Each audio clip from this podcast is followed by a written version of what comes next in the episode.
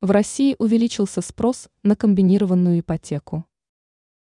В настоящий момент ипотечное кредитование сбавляет темпы, поскольку за последние месяцы был введен ряд ограничений.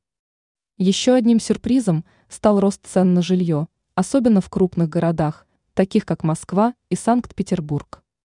В результате лимиты кредитов, которые изначально были заложены в льготные ипотечные программы – уже не всегда могут покрыть стоимость жилья.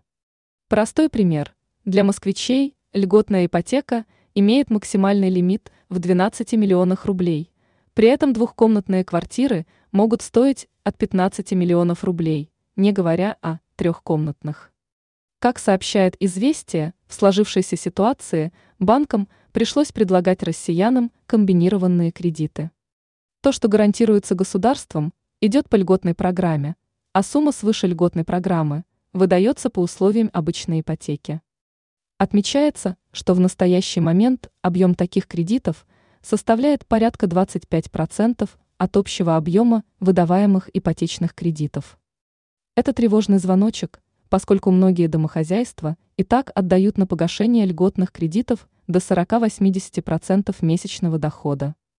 Ранее уже сообщалось, что на волне дешевых кредитов – застройщики начали необоснованно поднимать цены на жилье. За три года цены выросли почти на 90%. И хоть основная нагрузка ложится на государственный бюджет, рыночная ипотека скоро может просто исчезнуть, переплачивать такие деньги россияне не готовы.